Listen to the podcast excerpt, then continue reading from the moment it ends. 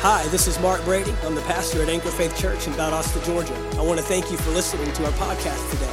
We believe it will bless you and minister to you. I get ready to receive a word from God.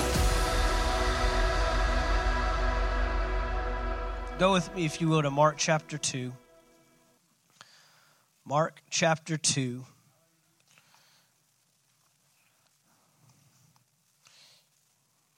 If you were with us last week, we touched on the subject of review. We saw that in God's eyes, review is equally as important as his initial revelation. And uh, we are the ones that fail to give weight to what God what to what God says a second time or a third time or a fourth time. How many of you know we don't get it the first time? If you want to lie in church today, you can come down later. We'll have the altars wide open. If you think you get it the first time, every time. But God uh, very much wants to keep His word in front of us. God wants His word to be revealed to us initially, but reviewed to us on an ongoing basis so that it can provide the results that we know that His Word is capable of producing in our lives. Uh, his Word is not spoken just to give you something to read and give you something to do. We know the Word of God contains blessings, the Word of God contains promises, the Word of God contains uh, promises over your life that if we adhere to the word, follow the instructions, and keep his word, that there are blessings that will overcome us. And there would be really, honestly, less that you would have to ask God for that would come as a byproduct of just following his word. Amen. Wouldn't have to find ourselves on our knees pressing and pushing if uh, many times we would find ourselves in a position of obedience, then we would find the things that we are pressing and pushing and praying for so much coming into our lives as a byproduct. And so God's word comes to us initially as a revelation. I like to put it this way that every time you hear the word preached or every time you hear the word ministered, we're doing one of two things. Today, we're doing one of two things by ministering the Word of God to you. One, we're either forming a new belief within you that you had not known or heard before. Uh, the Word of God can do that. The Word of God can form and shape and, and build a uh, belief system within you that can either alter what you used to believe or just be a brand new belief system altogether. Uh, for some, uh, you may not know, may have never heard before that God is a healer and that He wants to heal your physical body. And that He has healing available to you because Jesus took stripes on His back uh, so that you could walk in physical, perpetual health in your body. For somebody today, that might be the first time you've ever heard that spoken. Uh, let's take it even a little further. For someone maybe in this room, you've never heard that uh, God has a plan, a purpose, and a destiny for your life. And if you would accept and make Jesus the Lord of your life, give him rule and reign in your life, that you can receive the abundance of that life that God has for you. For someone today, that might be the first time. But let me just by show of hands, because I'm a assuming most of us have heard that before. How many of us have heard that if you make Jesus the Lord of your life, you receive eternal life in Him? How many of you have heard that? Look at all those hands. So, you know, the second time that I hear that, or maybe the thousandth time that you've heard that now, uh, maybe it doesn't bear the same weight as the initial revelation. What Robert was even trying to encourage you with today is to remember the day you walked out of the grave, the day you ran away from the world, the day that you turned your life over to the King of Kings and to the Lord of Lords, the day that you came out of darkness and were brought in into light. The day that you were made brand new by the Spirit of God. The day that you were washed away the old life and you took on the new life and God made all things new. But we forget these things. We forget these moments. We forget the, the, the, the day that we accepted, made Him the Lord of our lives. So, what does it need? It needs repeating, it needs recalling, it needs some remembering. Sometimes it's good to remember what I've been delivered from. It, it's, it's good to remember the life that I would be forced to live had Jesus not paid the ultimate price. You know, sometimes it's good to remember the foundational things that God has brought us into. And when we when we treat review as less than the initial revelation, it loses its power. It loses its power. And so we saw last week that there is a need for the church to be reminded of things. Jesus himself said, I'm going to send to you the Holy Spirit, the Comforter and he's going to teach you all things. But he also said this, and he will remind you of all that I've said.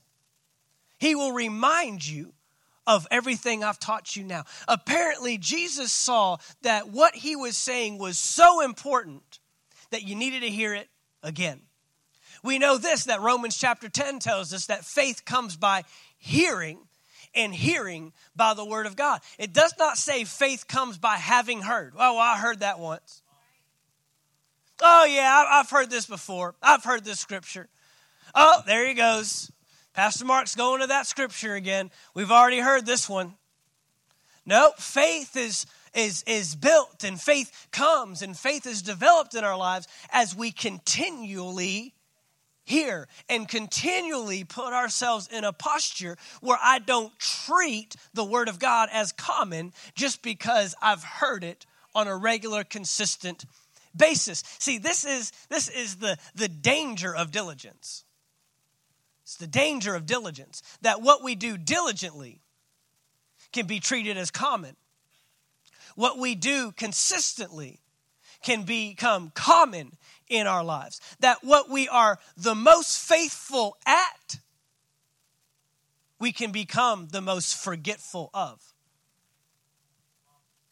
I said we can be faithful at something and still be forgetful of something. We can be faithful showing up. I'm here. We can count on you. We know what we can expect. God knows what He's going to get. And we do it dedicated and we do it consistently and we do it diligently. But diligence has a danger. Diligence has to be pursued and diligence has to be intentional, not accidental. The Word of God does not provide power to the person that receives it accidentally. The Word of God does not provide power to the person that it just casually goes in one ear and out of the other. Uh, Paul encouraged Timothy be a studier of the Word. That's the opposite of a casual hearer. But a, a, a studier gives diligent, intentional uh, uh, effort to acquire the knowledge of the Word of God and to be in it. And so, Paul and Peter and, and, the apostles were constantly writing in their letters I want to remind you of this. I want to bring to your remembrance. I don't want you to become forgetful. James writes that, that, that the word that we hear and then when we walk away forget, he said those kind of people are deceived. Those people live deceived lives because they think they've got something when they don't. And they think they've received something when they didn't. But he said, What?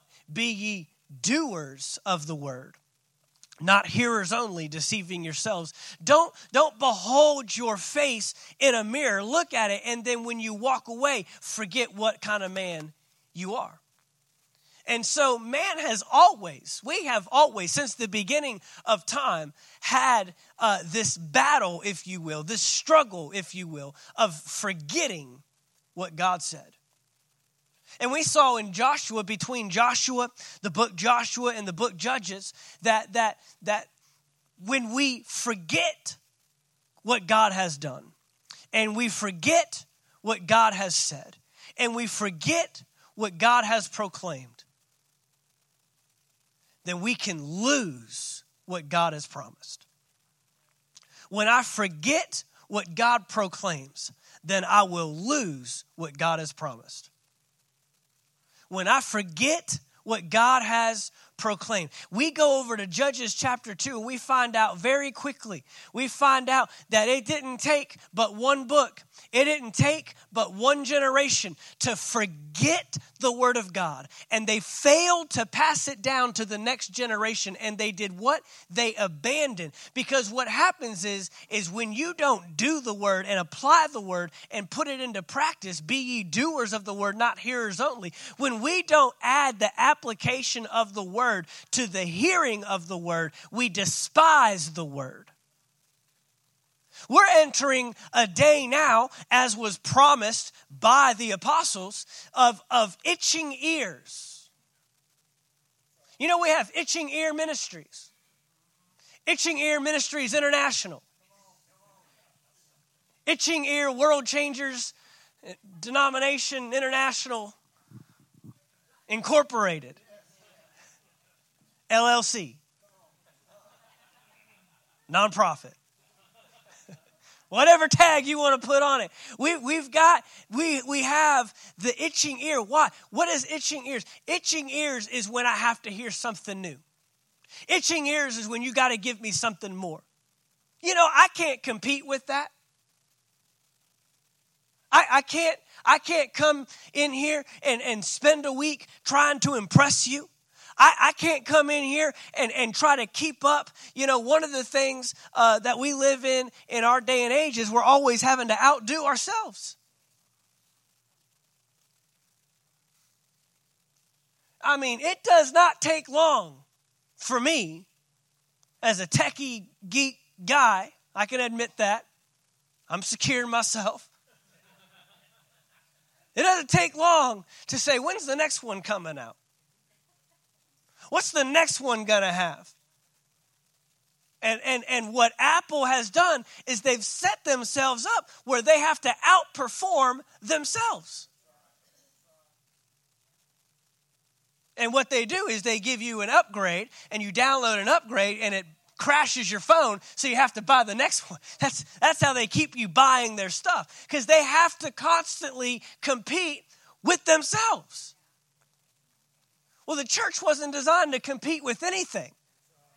The church wasn't designed to be in competition with anybody down the road or anybody that you see on Instagram. I don't care who you listen to, and you ought to listen to others. You ought to be able to build yourself up and have people that speak into your life and, and places that you can go to get the word uh, unabandoned and uncompromised. You should have that. But when you have a pastor and when you have a church, that's where your number one dedication is. And I am not going to compete with Stephen Furtick and Jerry Savelle and Kenneth Copeland and Benny Hinn and whoever else you want to listen to throughout the week. I will not compete. I will only listen to what the Holy Spirit has to say to you through me. I am your pastor.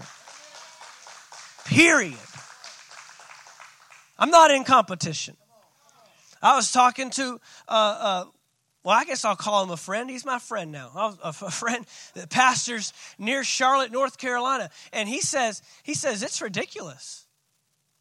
If you're not familiar with Elevation Church and Stephen Furtick and the, the, the, the, the work and the ministry they're doing, great, great stuff. It's awesome. But he says it's the worst thing trying to pastor a church 30 miles away from, from, from what they're doing there. Because everybody expects me to either be like him or eventually he's going to open up a campus and shut us all down, or whatever the case is. But, but, but this is the other thing people are fickle. People will run to the whoever's got the biggest tent and the loudest voice and the, the coolest looking stuff. At the end of the day, you've got to know where has God placed me? Where has God planted me? Because I will only prosper where I'm planted. I will only be, I will only flourish and be fruitful where I'm faithful. And I can't be faithful with another man's. I can only be faithful with what God has placed in my hand and where He's put me. And I can't account. I will not give account for someone else. And I will not stand before Jesus and say, "What about them?" I will stand before Jesus for what He's told me to say, what He's told me to preach where He's told me to be. And I will stay planted and I will stay rooted. And even when the storms and the trials try to come to uproot me, when, when, when it looks like uh, uh, struggles are coming as a result of honoring God's word and obeying God's word, I will stay the course. I will press on, forgetting those things that lie behind and pressing on to what is to come because somebody has given me an assignment and a purpose, and I will fulfill it until the day I die or until the day He comes. And so this, this element of, of review is so crucial for the believer because we can become forgetful and, and we can find ourselves wandering away from the things that we once held so dear. There was a day when that word touched you and reached you at your core. There was a day when just hearing the gospel message and the salvation message placed such an impression upon your life, you said, I have to have that. And maybe you were even one of those that was dogmatic enough to go tell somebody else, I just got saved and you need what I have. And you shared it. Whatever the case is, God is wanting to speak into our lives God is wanting to reveal His word to us, but He also wants to review His word to us. And so, through that message, and there's much more to it if you weren't here last week. Uh, I would highly encourage you to, to, to go on and, and, and listen. Uh, it's available online for you, and um, it will bless you. But through that message, I was really setting us up. And I don't know if this is something that will carry out through the rest of the year. Uh, but for now, the first thing that the Lord has placed on my heart to review with our church is the church. The church. And so I want to spend the next several weeks just talking to you about the church, the local church, what you're sitting in and a part of and engaging in right now as we speak. And I want you to hear the words that I have to say today and every week. Anybody that's ministering. Because, you know, obviously I have a very high level of investment in the church, in that I've given my life and my call. This is not a career for me, this is a calling to walk this out and to pastor people, to shepherd the flock, to be an under shepherd under the great shepherd, but to take on the great task and the great assignment of, of training, developing, maturing, equipping, and edifying the church, the body of Christ, the local church. And I want you to hear the words that we have to say. And, and, and I pray that I don't come off. I, I've been looking at this now really since about January, January 1, right at the turn of the new year.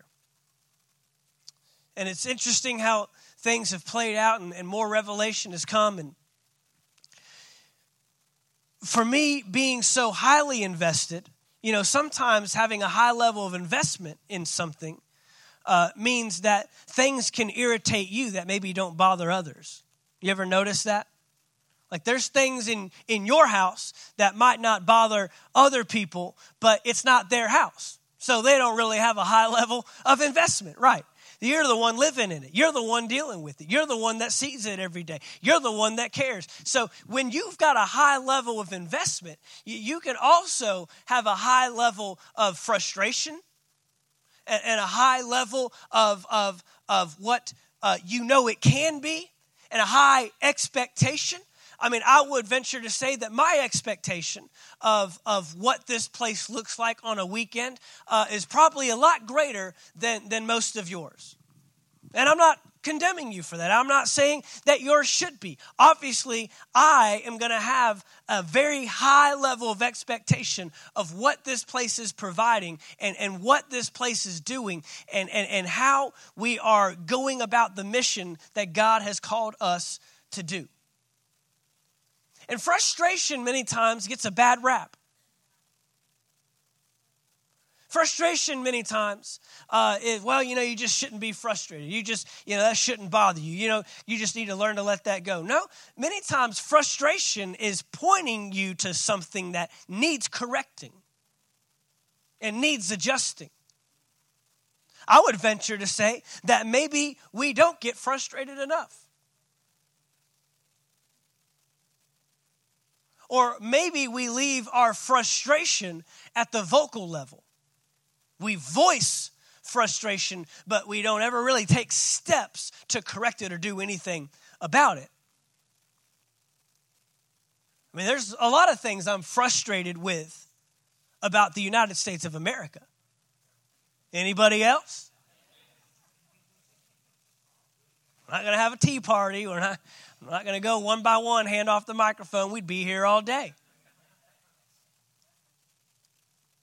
But I wonder how well our actions and, and the steps that we take towards maybe correcting some of those frustrations whether on a personal level level in your own life hey i may not be able to change the whole picture but i can change my world I may not be able to change the racial division in our country as a whole, but I know how I can treat my brother and my sister with the love of the Lord, regardless of skin color and demographic and where you came from. I know how to walk in the love of God, and I know how to treat everybody as equal, and I know how to show the love of God to anybody that God places in front of me. I can do that.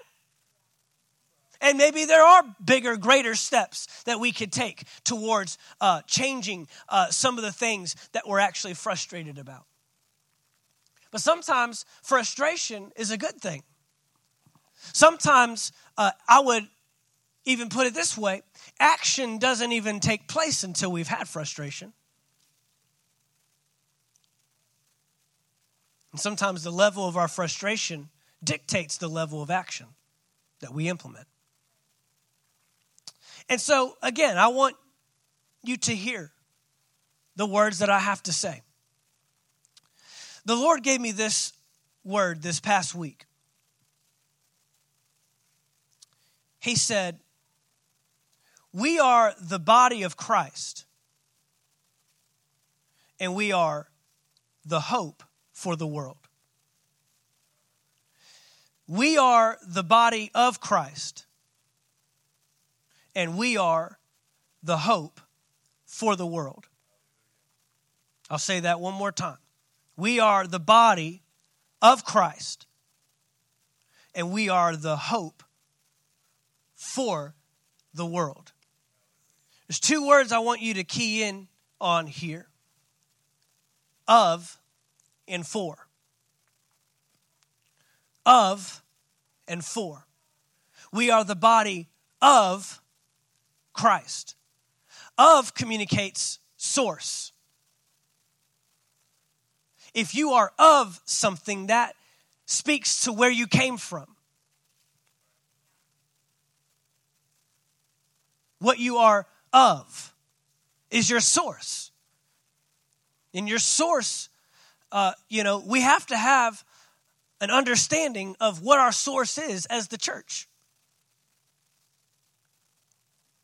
We are the body of Christ. That means we are Jesus in the earth. We are his hands. We are his feet. We are his voice. We are the ones acting and, and putting action to the will of God in heaven. Jesus is in heaven, but his body is in the earth in the form of you and I the church. So I have to remember who my source is. I the church is not its own source. The church is not its own source. That means we don't get to dictate what God has designed. There are some things based on the Word of God that ought to be evident, fruit that is shown through the body of Christ. Why? Because we are the body of Christ. So I ought to be carrying out the will of Jesus. I should be carrying out as a member of the church and as the local church as a whole, should be bearing fruit of what we should not be doing stuff that God never intended for us to do, while things that He intended for us to do go undone. Anybody with me? We should not be compromising the mission of the head of the church, Jesus, for our own glory, our own ambition, our own benefit, is what I'm saying. Why? Because he's the source. We are the body of Christ. But we are the hope for the world. Jesus said that we are a light on a hill that cannot be hidden.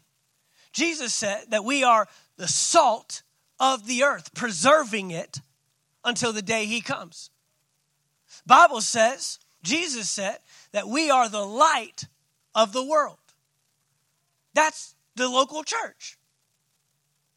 So if of is assignment, or I'm sorry, if of is source, for is assignment. The body of Christ, that's my source. The hope for the world, that's my assignment. I cannot forget who I'm serving as I'm serving Him. Who we're trying to reach. And in everything that we do, remembering those two things. If we forget one or the other or both, the church becomes ineffective. If we remember if we forget, I'm sorry, who our source is, and if we forget who our assignment is, the church will be rendered ineffective in these last days. Again, I know this is review. I know that this is the word of the Lord, reminding, bringing to remembrance. And so I hope that you'll stay with me based upon last week's message that we need to treat the review of God's Word with the same weight as the revelation of God's Word.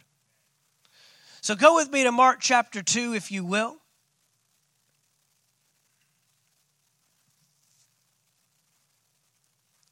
I've got to remember who the source is. I've got to remember who the assignment is. We're the body of Christ, and we are the hope for the world. In Mark chapter 2 and verse 1, reading in the New Living, it says, When Jesus returned to, to Capernaum several days later, the news spread quickly that he was back home. And soon the house where he was staying was so packed with visitors that there was no more room even outside the door. And while he was preaching God's word to them, four men arrived carrying a paralyzed man on a mat. They couldn't bring him to Jesus because of the crowd, so they dug a hole through the roof above his head. And they lowered the man on his mat right down in front of Jesus. Seeing their faith, Jesus said to the paralyzed man, what did Jesus see? What did he see? He saw their faith. Seeing their faith, Jesus said to the paralyzed man, My child, your sins are forgiven. But some of the teachers of religious law who were sitting there thought to themselves, what were they doing? They're just sitting there. They're just sitting there. Thought to themselves, what is he saying? This is blasphemy. Only God can forgive sins. Jesus knew immediately what they were thinking. By the way, that word immediately is all throughout Mark's gospel. Mark's gospel uh, is what people actually believe to be Peter's translation. If Peter wrote a book of the Bible, which he did, obviously Peter, but if he wrote an account of Jesus, this would have been it. Peter and John Mark, the author of Mark, were very close. And Mark is basically writing this book because he didn't actually literally walk with Jesus. He wasn't one of Jesus's uh, initial apostles on one of the insiders, one of the 12. But he was so close with Peter that he ended up writing an account of Jesus' life. But you'll notice he gets right to the punch, man. He gets to Jesus' baptism and he goes right on up to his ascension. He covers uh, the three and a half years of Jesus' ministry. We don't have any genealogies. We don't hear about where he's from. We don't have the birth of Jesus and the whole uh, uh, Bethlehem story. Mark says we ain't got time for that. We got work to do. There's a mission at hand. And so we need to go. And so you'll notice in throughout Mark that he's just bouncing from one thing to the next. And you see the word immediately or suddenly and variations of that. The word immediately on its own is throughout this book 42 times. 42 times he says something along the lines of immediately. And so Jesus knew when? Immediately. Why? Because there's work to do. We don't have time to sit around and waste. We have work to do. Jesus knew immediately what they were thinking. And so he asked them, Why do you question this in your hearts? Yeah, that's right. I know what you're thinking. I know what's on the inside. Is it easier to say to the paralyzed man, Your sins are forgiven? Or stand up, pick up your mat, and walk?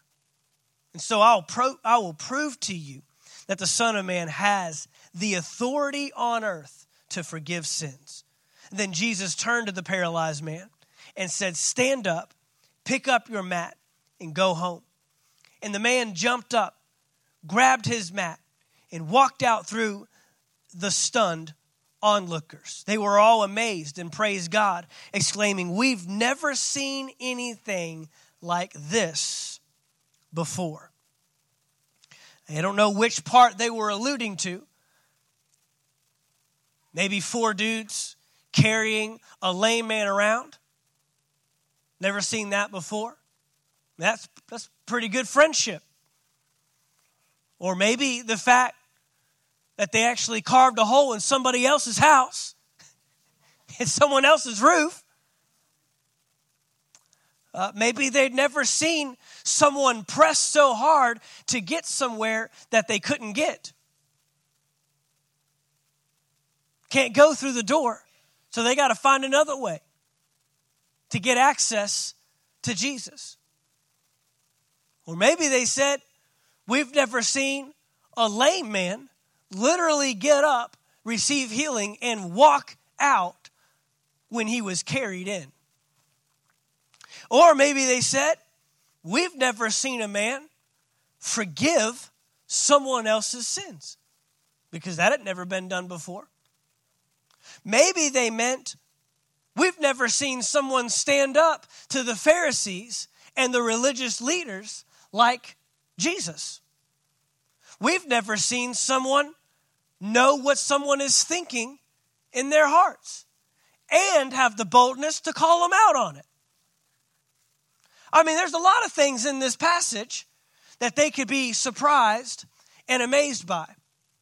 And I think for me, in these last days, I kind of gave you my testimony last week, my journey to where God has called my wife and I to be. We're actually celebrating 12 years of marriage today. Today is our 12 year anniversary. Amen. It gets better and better. What are you doing here preaching? Because that's what we're called to do. That's what we're called to do. Now, we had our time away the last couple days and we've enjoyed it, but we're here doing ministry because that's what we're called to do. That's the assignment.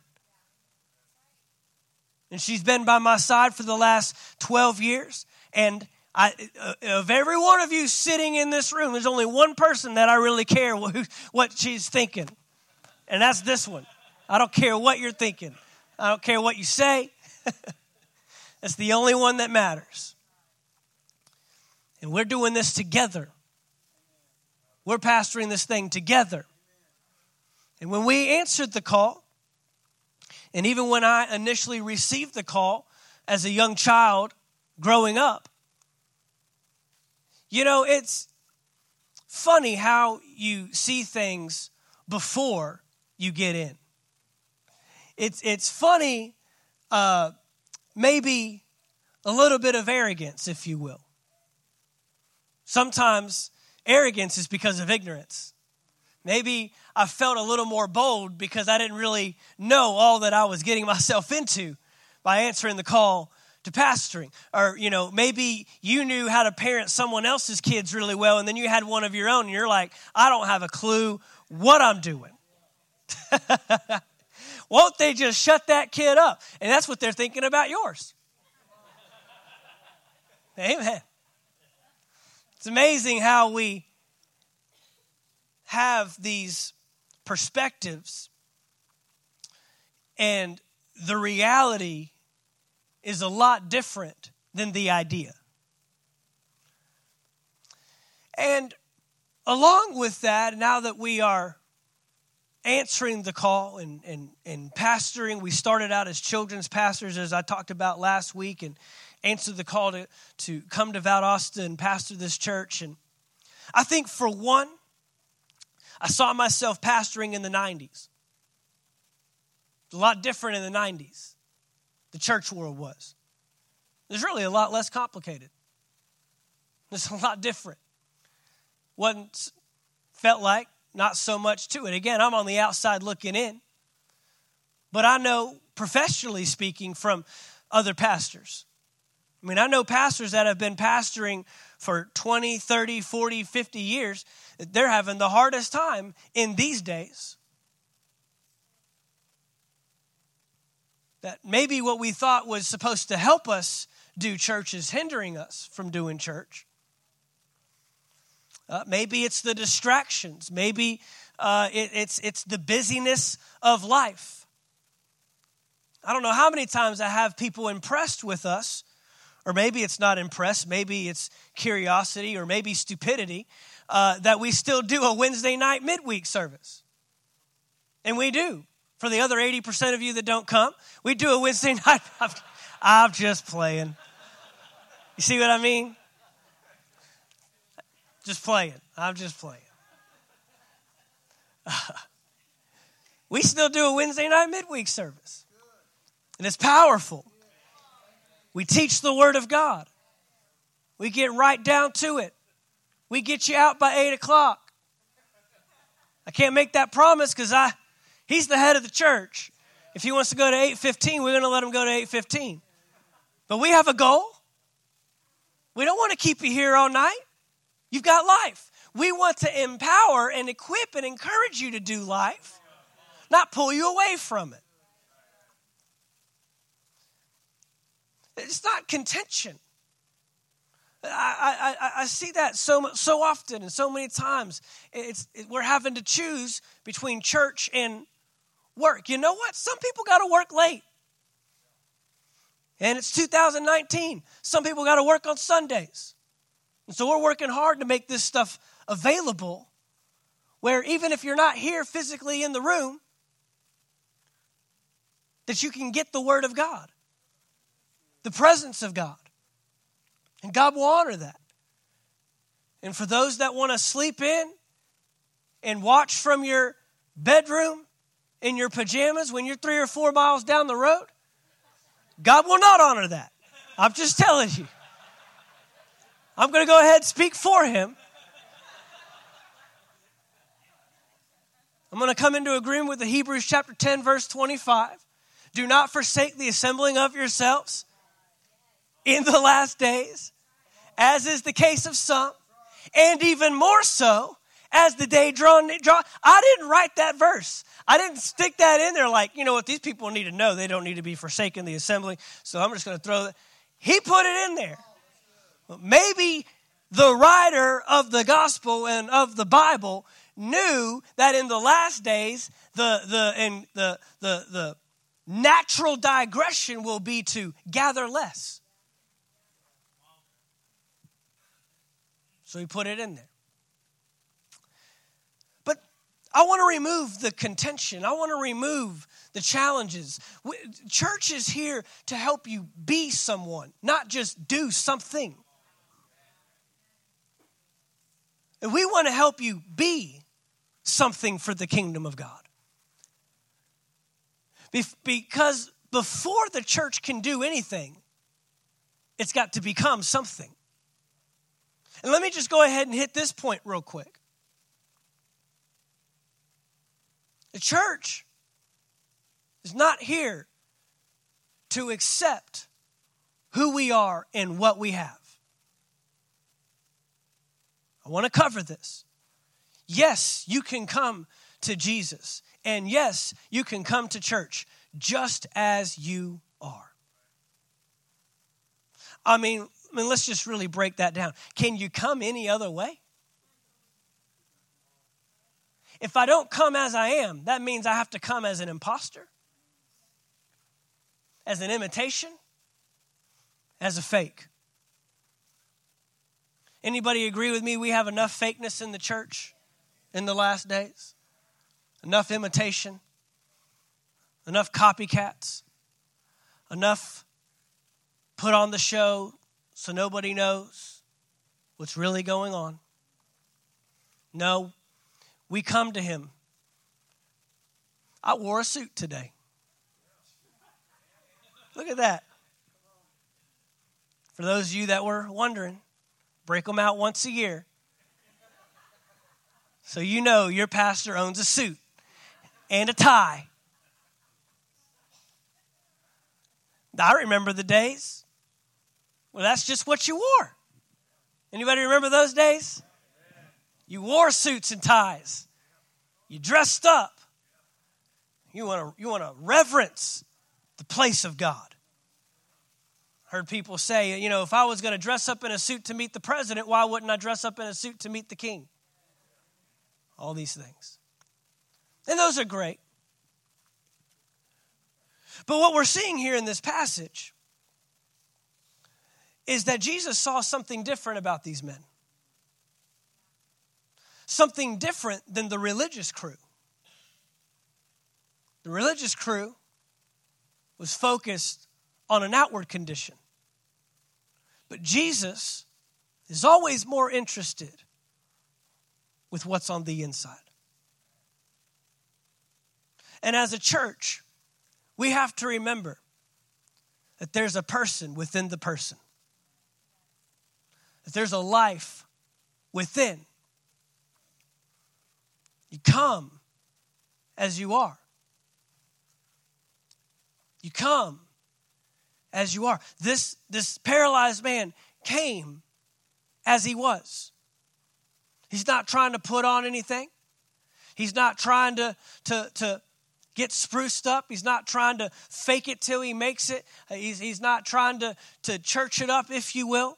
And I know that this technically isn't church, but hey, it's people gathering. And Jesus is preaching. So let's just call it church. And they're bringing this man, these four guys, and they actually disrupt what Jesus is trying to do. You know, we're not, we don't do real well with disruptions in church.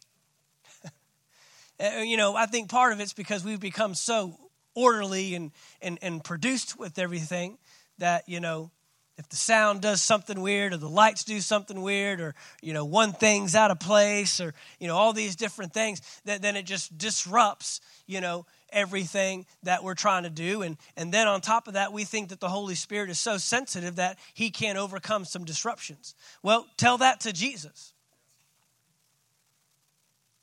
I mean nobody's digging through our roof right now trying to get in but what kind of disruptions could take place as we're gathered here to hear from the Word of God? And could we see through the disruption to the need that's at hand? Are we so interested in our lives and our ideas uh, uh, being disrupted that we can't actually see the real need on the other hand. And this is why this is so important is because Jesus actually came to disrupt stuff.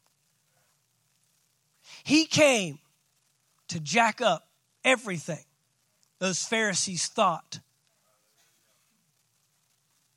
God was. He came to disrupt patterns. He came to disrupt behaviors. He came to disrupt ideas. In fact, you know, the mission that Jesus came to this planet with, this might be revelation or this might be review. So receive it either way.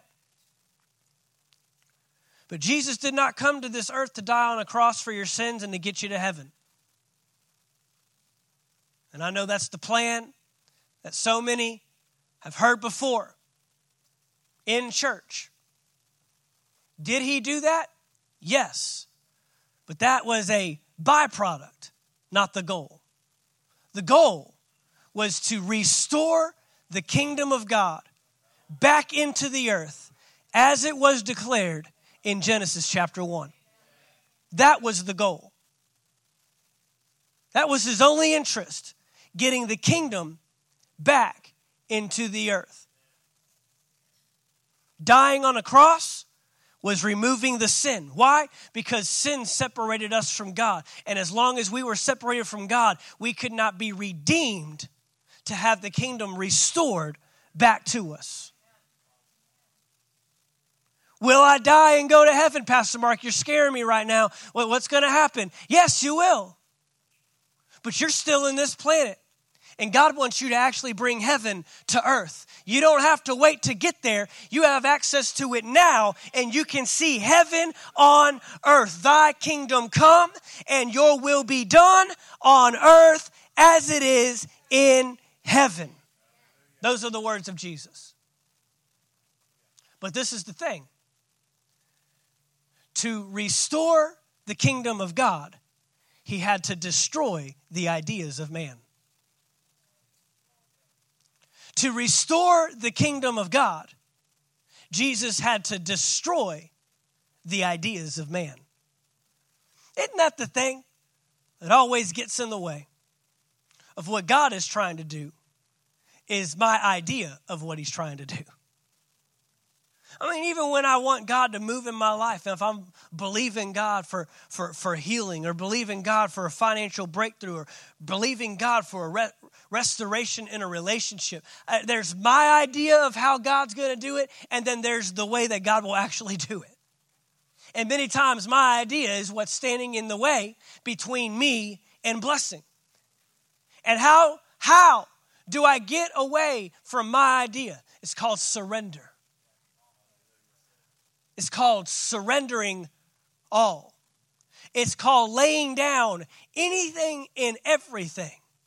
And usually, when God is right up close to getting you the breakthrough you're believing for, you will be uh, uh, confronted with this idea of surrender. What are you willing to lay down to see the restoration in that marriage? What are you willing to give to see the finances turn around? What are you willing to do to see the healing flow in your body? And it's not that what I do gets what God does, but it's that what I have is in the way of what God's trying to do, what God's trying to say, how God's trying to move. And we become like Naaman, where I have my idea, so don't tell me that I need to go dip seven times in some dirty lake. Oh, I've got a better way to get God to move on my behalf. But if we would just surrender and obey and hand it all over and say, all of it belongs to you. You can have my mind, you can have my heart, you can have my soul, you can have my spirit, you can have my body, you can have my decisions, you can have my agendas, you can have my ideas, you can have my ways, you can have my finances, you can have all of me if it brings about glory for you.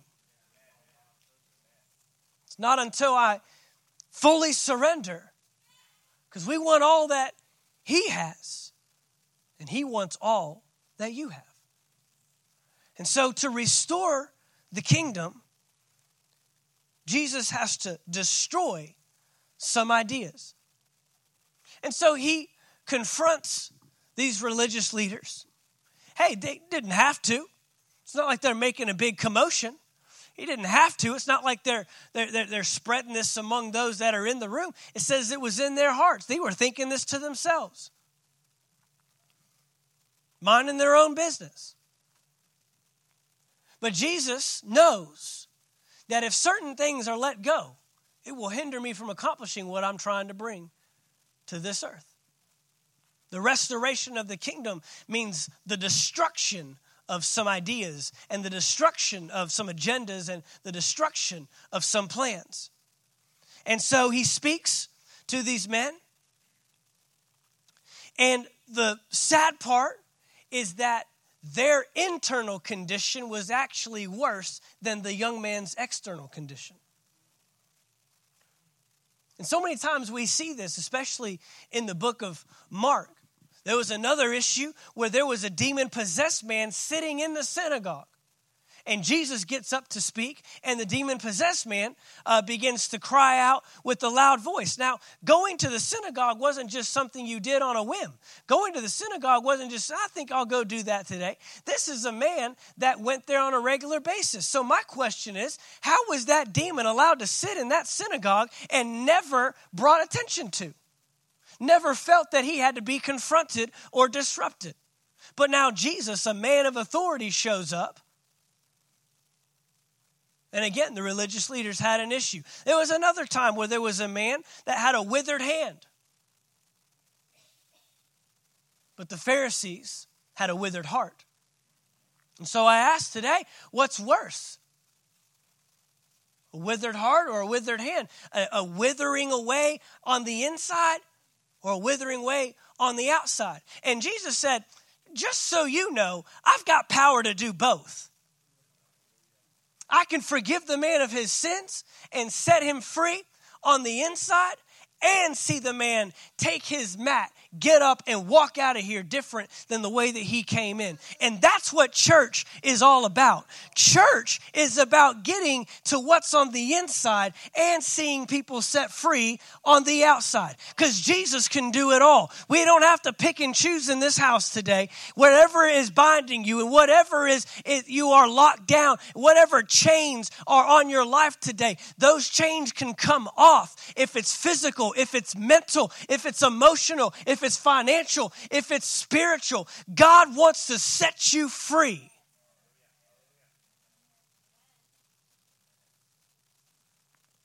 But notice, Jesus saw what?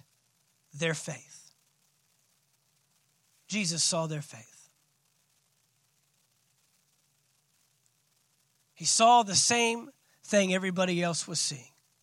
And when some people saw a disruption, and when some people saw a commotion, and when some people saw an inconvenience, I mean, I just wonder what's going through the owners of the house. Last time I let a traveling evangelist borrow my house, you go somewhere else. traveling evangelists come in here. Blow in, blow up, and blow out was dead on for this guy.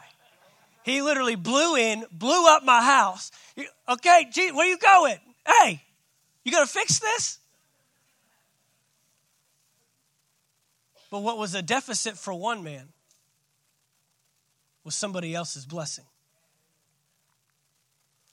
What would we allow people to disrupt so we could see them set free?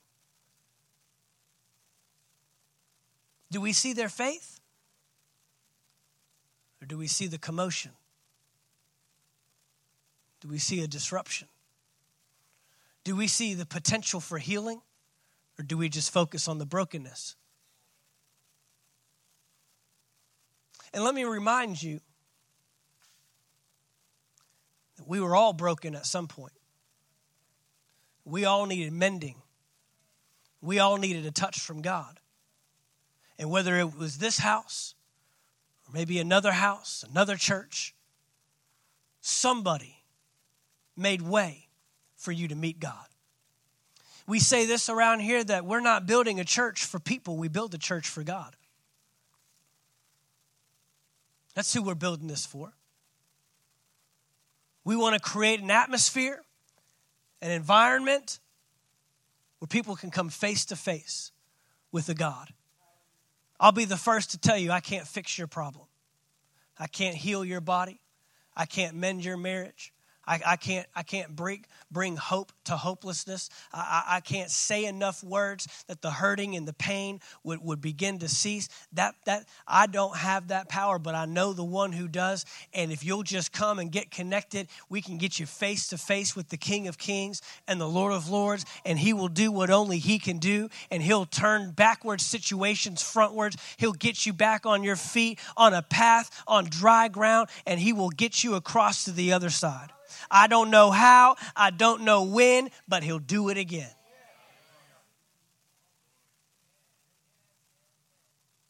Amen. This is the church. This is the church. It's interesting. You know, it said those Pharisees, they were sitting there. And again, this is encouragement, this is not condemnation.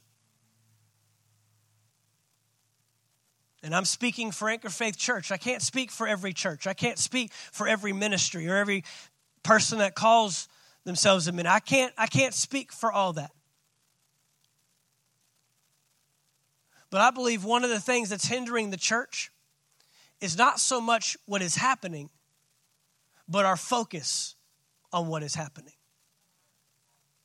Let me explain.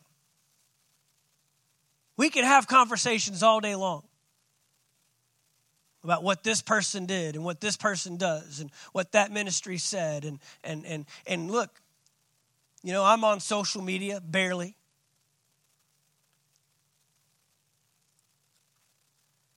and i see stuff stuff that pastors share stuff that pastors say I mean, I just saw a, a pastor of a very large ministry here in the United States. I guess they're teaching on marriage. And so he quoted Dr. Dre, a rapper. Something about a marriage or being married or what makes a good marriage. And followed it up with some of the best marriage advice I've ever heard. Really? Better than this? Better than these words? And sure, I know you're trying to reach a group that may not listen to you unless you are relatable and relevant and all these other silly words that we try to tag onto our messages and, and ministries and, and all this stuff. I get it, you know, whatever. I can't focus on that stuff. I, I can't I can't fix my focus on what somebody else is doing. I, I've, I've got too much here to focus on. And the thing that I have found is I notice more of that stuff. And that stuff bothers me internally more when I'm not doing what I'm supposed to be doing. Because people that row the boat tend to not rock the boat. And when I'm just busy doing what God's called me to do, it doesn't matter what they're doing next door to me. It doesn't matter what, what they're, they're doing on Instagram, on Twitter, on Facebook, around the world, how big their ministry is, how many people they're following them. And, and, and, and I, I just, I don't have time for it. I've got a work to do. I've got an assignment to do. And I can't let anything compromise the assignment that God has placed on Anchor Faith Church Valdosta. I, I, can't, I can't worry about what other people are saying. I can't even worry about what other people are saying about us. Sure, I want to have a ministry and a church that's of good reputation and that people talk about very highly and, and would even encourage people to come to. And, and, and, and many of you have probably found us that way, either through word of mouth or, you know, hearing somebody say, man, you got to check them out. You got to come to church with me, all those great things. That's awesome. But Jesus didn't always have people talking great things about him. They, he didn't always have the best reputation. He didn't always, and he couldn't be moved moved by that. He, he wasn't asking his disciples in Matthew chapter 16, Who do people say that I am? out of insecurity. he wasn't saying that because I, I, don't really know. You know, I, I kind of don't feel like the Son of God anymore. And, you know, I just want to know what people are saying about me. Did you see Jesus? Peter, what, what are they saying? I just, I don't feel as powerful as I once did. No. He knew who he was.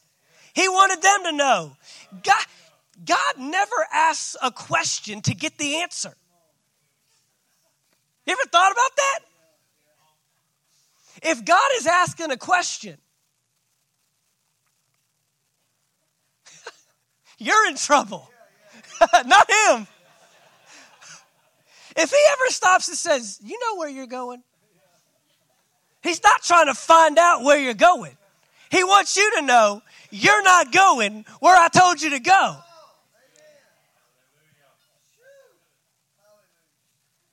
When he asked the question, How have you robbed me? He wasn't trying to find out what they were withholding. He was trying to help them find out that when you come in here, I get the measly little broken leftover stuff. I get all the goats that have three legs and are blind and you know don't don't nobody would buy that mess and that's what you're sacrificing to me and you're keeping the best stuff for yourself. You've robbed me in tithes and offerings. I've got the answer. Is what he's saying. He's not asking the question to get an answer. Jesus is not asking, Who do people say that I am? to find out who he is. He knows who he is. He's trying to help them discover in about six months, they're going to put my life on a cross. They're going to sacrifice me. I'm laying myself down. And you need to know who I am. And Peter speaks up You are the Christ, the Son of the living God. And then Jesus says, Well, don't, don't get too big of a head, Peter. You didn't come up with that on your own. My Father in heaven told you that. And on this rock, I will build my church. If he designed it, guess what?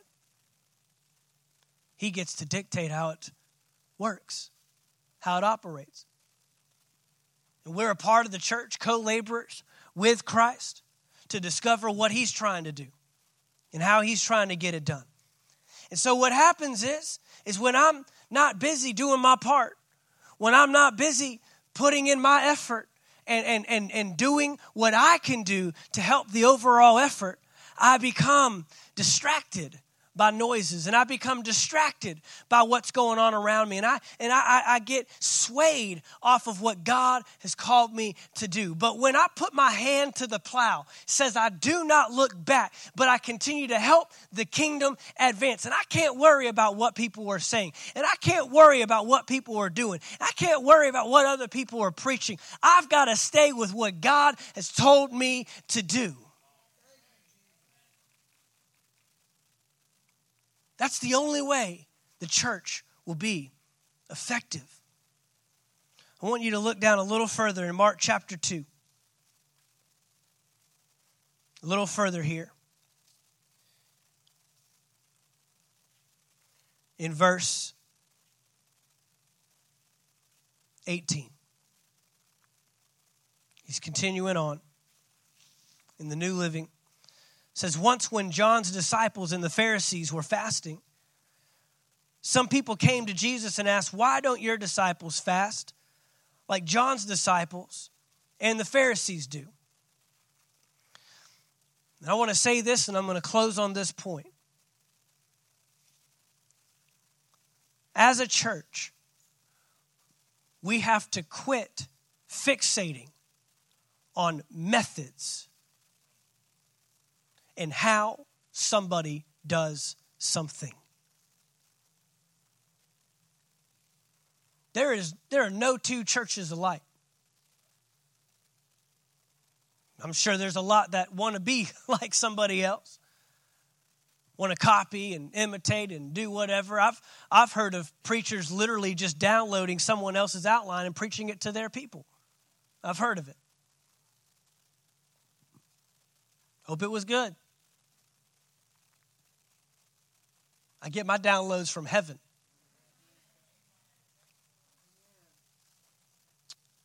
Not that I can't glean, not that I can't learn, and not that I can't be encouraged by what someone else says. And I'll give another pastor, uh, I'll, I'll give him, I'll say I got it from someone else one time, and after that, it's mine. I'll give him credit the first time. I might say, Pastor Chris said, and then the second time I might say, I heard a pastor say one time, and the third time, I'm just going to say, I, you know, I'm taking credit for this one. nah, it all came from the Holy Spirit, anyways. But effectiveness, that's what I'm talking about today. The church, reminding us that we are the body of Christ and we are a hope for the world.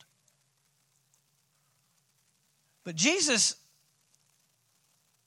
says here, he replies, Do wedding guests fast while celebrating with the groom? Of course not. They can't fast while the groom is with them, but someday the groom will be taken away from them, and then they will fast. Besides, who would patch old clothing with new cloth? For the new patch would shrink and rip away from the old cloth, leaving an even bigger tear than before. And no one puts new wine into old wineskins, for the wine would burst the wineskins, and the wine and the skins would both be lost. New wine calls for new wine skins. Can I just help us out today?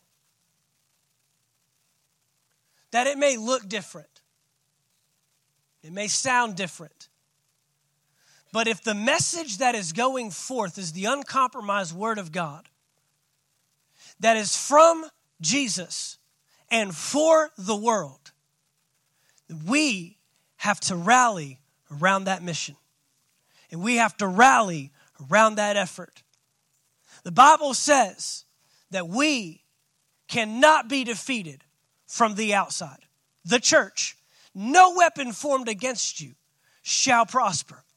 But a kingdom divided against itself will not stand. And so the enemy knows I can't get a foothold from the outside. I've tried every angle and I can't get in there. But if I can get within, if I can cause division and dissension, and look, some of our conversations, eh, it's, it's not like we're trying to tear the thing apart or split the thing up, but it's how it starts at the root. It starts as a seed, a seed of bitterness and a root of bitterness and a seed of dissension. And I'm telling you right now, it is so much easier to bend down and pull a seed out of the ground than it is to rip a tree out of the ground once it's taken roots and it's really locked in in to the ground. I want to pull up the seed when it's still a seed, and I want to pull up the root, and I do not want to give the enemy any foothold in any place to cause uh, this ministry to not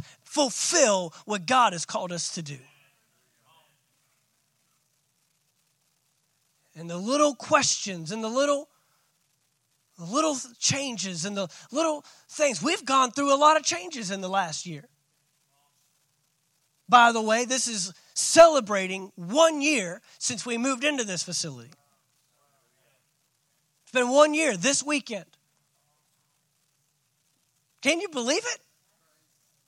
One year, 12 months that we've been in this facility. A lot of changes. And I'm aware of it. I'm the pastor. I wrote the check or called the shot on a lot of it. One thing has not changed that we exist to anchor people to Christ, to live life by faith. Worship team, if you'd come. One thing has not changed that there are broken, hurting people in this world. And when I become distracted by menial things, my purpose is compromised. God is bigger. God is bigger.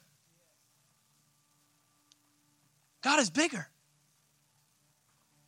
We've got a job to do. And Jesus says, You can't put new wine into old wineskins. So sometimes you got to change it up. But it's the wine that matters, it's the wine that counts. It's the wine. It's what are you giving away to people?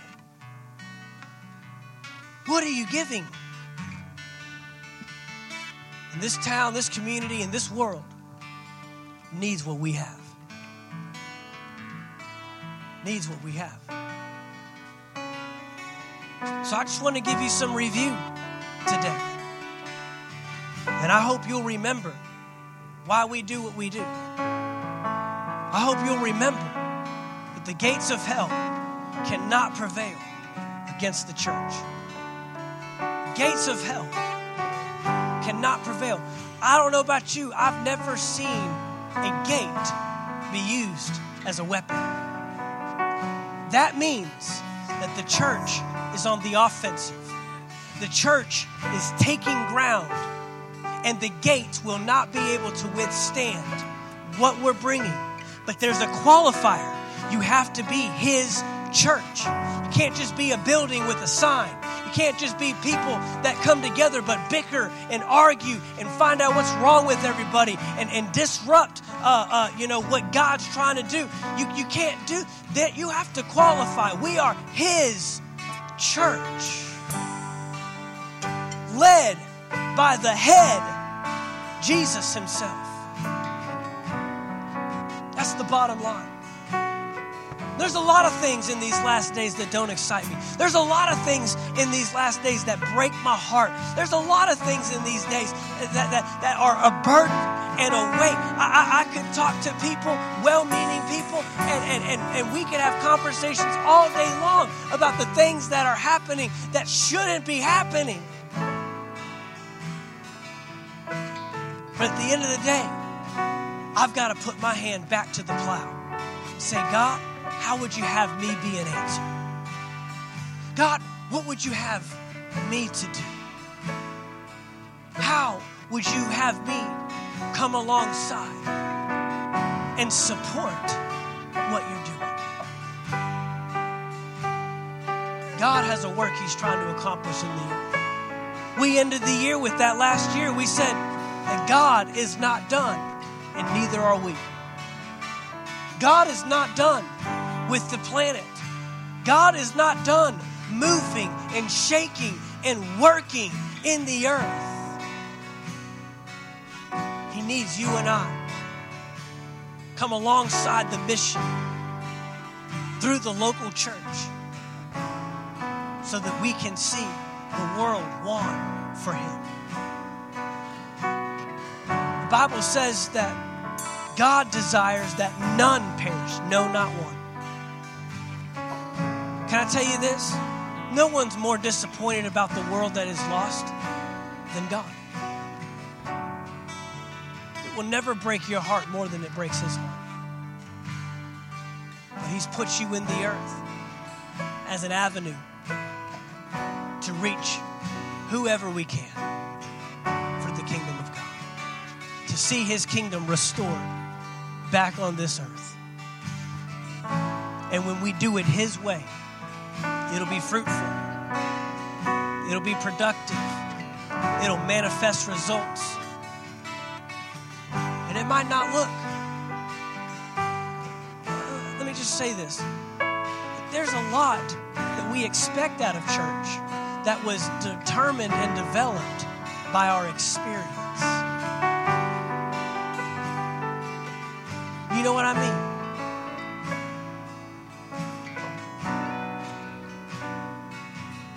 Method wise, I'm not talking about the word. The word's very clear on our message. We'll talk about it. We are a standard and pillar of truth, not to be wavered around by any idea of what the world thinks is moral and ethical. When that's compromised or confronted, that's our time to stand up and say, No, this is what God says. This is what the Word says. And you stand up when sin is tolerated, and you speak out when sin becomes the norm. But outside of that, a lot of what we expect out of church was determined or dictated by an experience you had. Maybe as a young child, maybe you went to your grandparents' church, maybe you went to church in the South, and I'll tell you right now, church in the North looks different than church in the South. And church in the West looks different than church in the East. And church is different if you're in the rural area or if you're in an urban area. And when we start building our churches on that, we falter and we fail. No, we need to be led by the Spirit. We need to be led by what God says we should be doing that's going to allow us to be the most effective and allow us to reach the, this community for the kingdom of God. So, Father, we thank you now. We thank you. Come on, you need to thank Him. Be grateful that He's brought you to a church. Be grateful and be thankful that He's brought you to a house that's going to advance the kingdom of God. Father, we thank you that we don't have to be a part of this. We get to be a part of this. Father, we declare now that the gates of hell will not prevail against the work that you are doing in this community through our lives. We offer ourselves as vessels of honor, vessels that will carry new wine to people that need new life. Father, we will not be moved we will not be shaken by what we see or by what we hear. We don't care about the disruptions and the commotion, but we put our hand to the plow and we will not look back. We will stand our ground. In unity, we will see chains fall. We will, fall. We will see fear bow. We will see the lame walk. We will see the blind see. For the Spirit of the Lord has anointed us to set the captive free. Right now, where you're at, just get an image. You know people that are captive. You know people that are bound. You know people that are locked up. You know people that are that, that they are locked down. Come on, get an image, see them face to face. Get them in front of you. They need what you have. They need what you have. They need what you have. This is not the time to lay down. This is not the this is the time to wage war. We're in a fight. We're in a fight.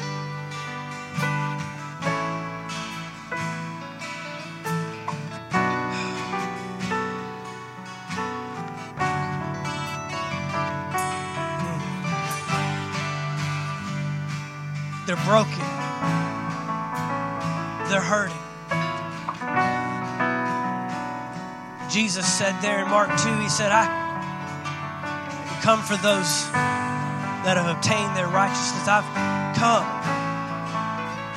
for those that are lost, those that are broken. Now say this say, Lord, send me. Say, Lord, I answer the call your church. Send me. Send me as your hand. Send me as your voice. Send me as your feet. Give me the words to say. Give me the boldness to proclaim the glory of the Lord.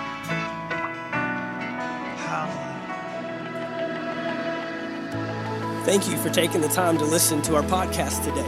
We trust you received a word from God. If you enjoyed this teaching, be sure to subscribe to our podcast in iTunes.